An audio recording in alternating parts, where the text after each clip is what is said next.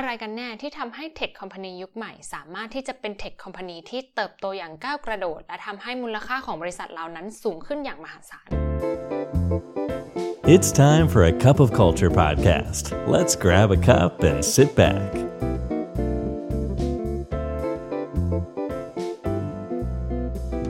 สวัสดีค่ะ ได้เวลาจิบกาแฟคุยกันเรื่องวัฒนธรรมองค์กรกับ A Cup of Culture แล้วนะคะ ขอต้อนรับคุณฟังทุกท่านเข้าสู่กาแฟแก้วที่ 223 กับจิบนิออนค่ะ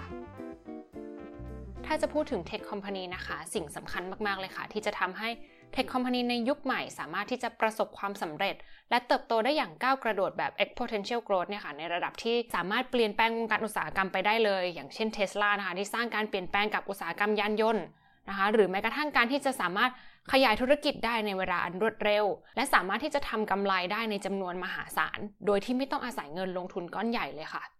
ซึ่งคุณวีเจนะคะผู้เป็น incubator ที่ซิลิคอนวัลเลย์ค่ะ เขาได้กล่าวไว้ถึง 5 ลักษณะสำคัญ ที่องค์กรที่ประสบความสำเร็จในการเป็น tech company เหล่านี้ต่างมีเกือบครบ หรือครบทั้ง 5 ลักษณะไว้ใน Harvard Business Review ดังนี้ค่ะ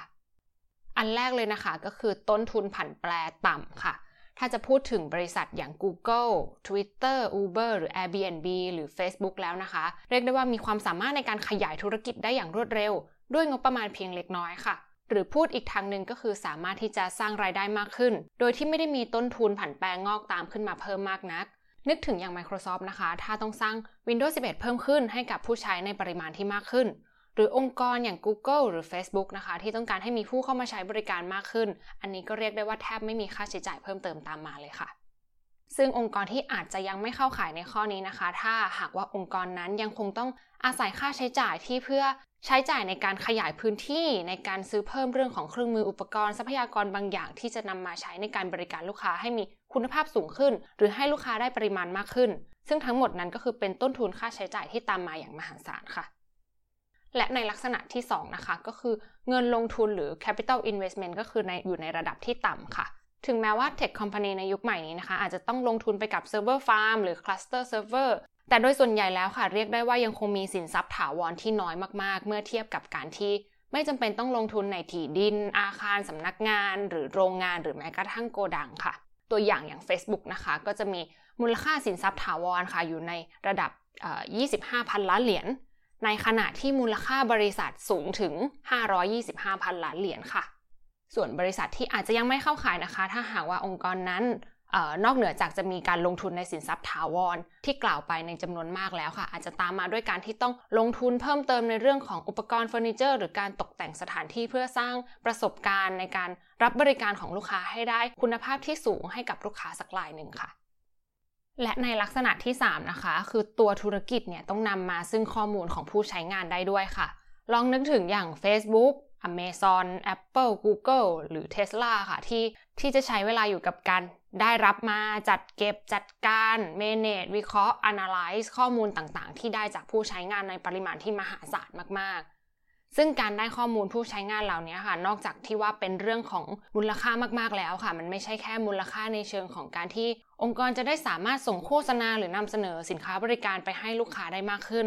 แต่มันหมายถึงการที่เราสามารถที่จะทำความเข้าใจปัญหา และสิ่งที่ลูกค้ามองหาจริง ๆ เพื่อนำมาพัฒนาแล้วก็ส่งมอบ สินค้าบริการใหม่ ๆ ที่ตอบโจทย์ลูกค้าได้มากขึ้นจริง ๆ ค่ะและองค์กรที่อาจจะยังไม่เข้าข่ายในข้อนี้นะคะ ให้ลองนึกดูค่ะว่าถ้าเรายังไม่แน่ใจว่า ตัวธุรกิจที่ทำอยู่มีการได้มา ซึ่งข้อมูลผู้ใช้งาน หรือข้อมูลการใช้งานจากทางไหนอย่างไร อย่างถูกต้องโดยที่ไม่ละเมิดความเป็นส่วนตัวด้วยนะคะ ที่จะได้ข้อมูลเหล่านั้นมา ใช้ในการพัฒนาสินค้าให้ตอบโจทย์ความต้องการได้มากขึ้นจริง ๆ ค่ะ และลักษณะที่ 4 ค่ะ ก็คือเรื่องของอิทธิพลจากพลังของเครือข่ายสำหรับองค์กรที่เป็นเทคคอมพานีในยุคใหม่นี้นะคะ เครือข่ายเรียกได้ว่าเป็นสิ่งที่มีอิทธิพลมาก ๆ ต่อธุรกิจ ยิ่งเครือข่ายพัฒนาไปกว้างขวางกว้างไกลเท่าไหร่นะคะ องค์กรยิ่งมีมูลค่ามากขึ้น และที่สำคัญคือมากขึ้นในแบบทวีคูณเลยค่ะ อย่างเช่นนะคะ ยิ่งมีผู้ใช้งานบน Facebook มากขึ้นเท่าไหร่ โดยที่ไม่สำคัญเลยว่าผู้ใช้งานคนนั้นจะอยู่ที่ไหนส่วนไหนของโลก ยิ่งมีเพิ่มขึ้นก็จะยิ่งสร้างมูลค่าให้กับผู้ใช้งานปัจจุบันได้มากขึ้น และขยายขอบเขตความเป็นไปได้ของการที่จะมีเครือข่าย ผู้ใช้งานในปัจจุบันออกไปได้มากขึ้นเรื่อย ๆ ด้วยค่ะ หรืออย่างอีกที่หนึ่งนะคะ หากเรื่องของ Uber ค่ะ หรือ Amazon หรือ Grab ในบ้านเราเองนะคะ ยิ่งมีลูกค้ามีผู้เข้ามาใช้บริการใน Uber เหล่านี้มากขึ้นเท่าไหร่ค่ะ ก็ยิ่งสร้างมูลค่าให้กับผู้ใช้งานในปัจจุบันมากขึ้นด้วย ทั้งเรื่องของการได้รับ feedback ที่มีคุณภาพเยอะขึ้น เรื่องของการจัดการโลจิสติกที่เป็นไปได้มากขึ้นที่สะดวกมากขึ้น หรือแม้กระทั่งการที่จะดึงดูดร้านค้าและซัพพลายเออร์ต่างๆ เข้ามาอยู่ในเครือข่ายได้มากยิ่งขึ้น มันก็จะทวีคูณสู่กันไปมาค่ะ ซึ่งถ้าองค์กรที่อาจจะยังไม่เข้าข่ายนะคะ ถ้าหากว่าองค์กรนั้น การมีลูกค้ารายใหม่เพิ่มเข้ามาในธุรกิจ ไม่ได้สร้างมูลค่าเพิ่มอะไรให้กับลูกค้าหรือผู้ใช้งานในปัจจุบันค่ะ และข้อที่ 5 นะคะ คือการขยายธุรกิจด้วย Ecosystem ค่ะ สิ่งที่เรียกได้ว่าควรเป็นข้อได้เปรียบของ Tech Company นะคะ และหยิบใช้ประโยชน์ได้มาก ๆ คือการที่รู้จักรสนิยม ความชอบ ความต้องการของลูกค้าเป็นอย่างดีมาก ๆ ในการที่จะสามารถส่งมอบบริการที่ตอบโจทย์ได้มากขึ้น และในขนาดเดียวกันค่ะ คือความสามารถในการส่งมอบบริการ ที่ตอบสนองความต้องการที่หลากหลายเหล่านั้นได้ โดยใช้ต้นทุนเพียงนิดเดียว ด้วยประโยชน์ของ Ecosystem ค่ะ ที่มีพันธมิตรในการส่งมอบบริการเหล่านั้นให้กับลูกค้า ตัวอย่างเช่นนะคะ Apple ค่ะที่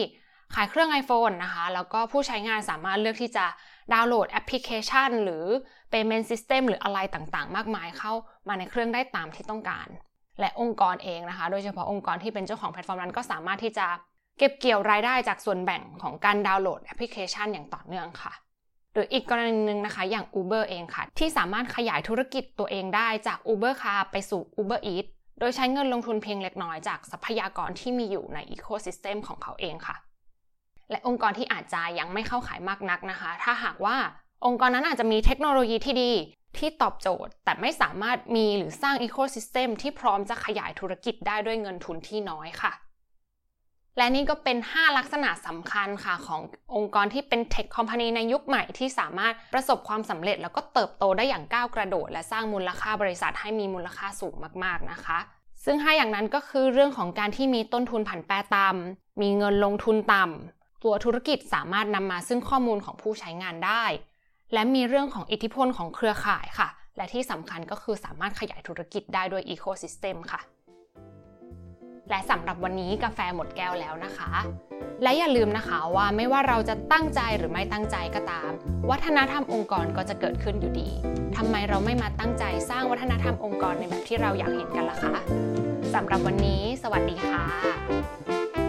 And that's today's Cup of Culture. See you again next time.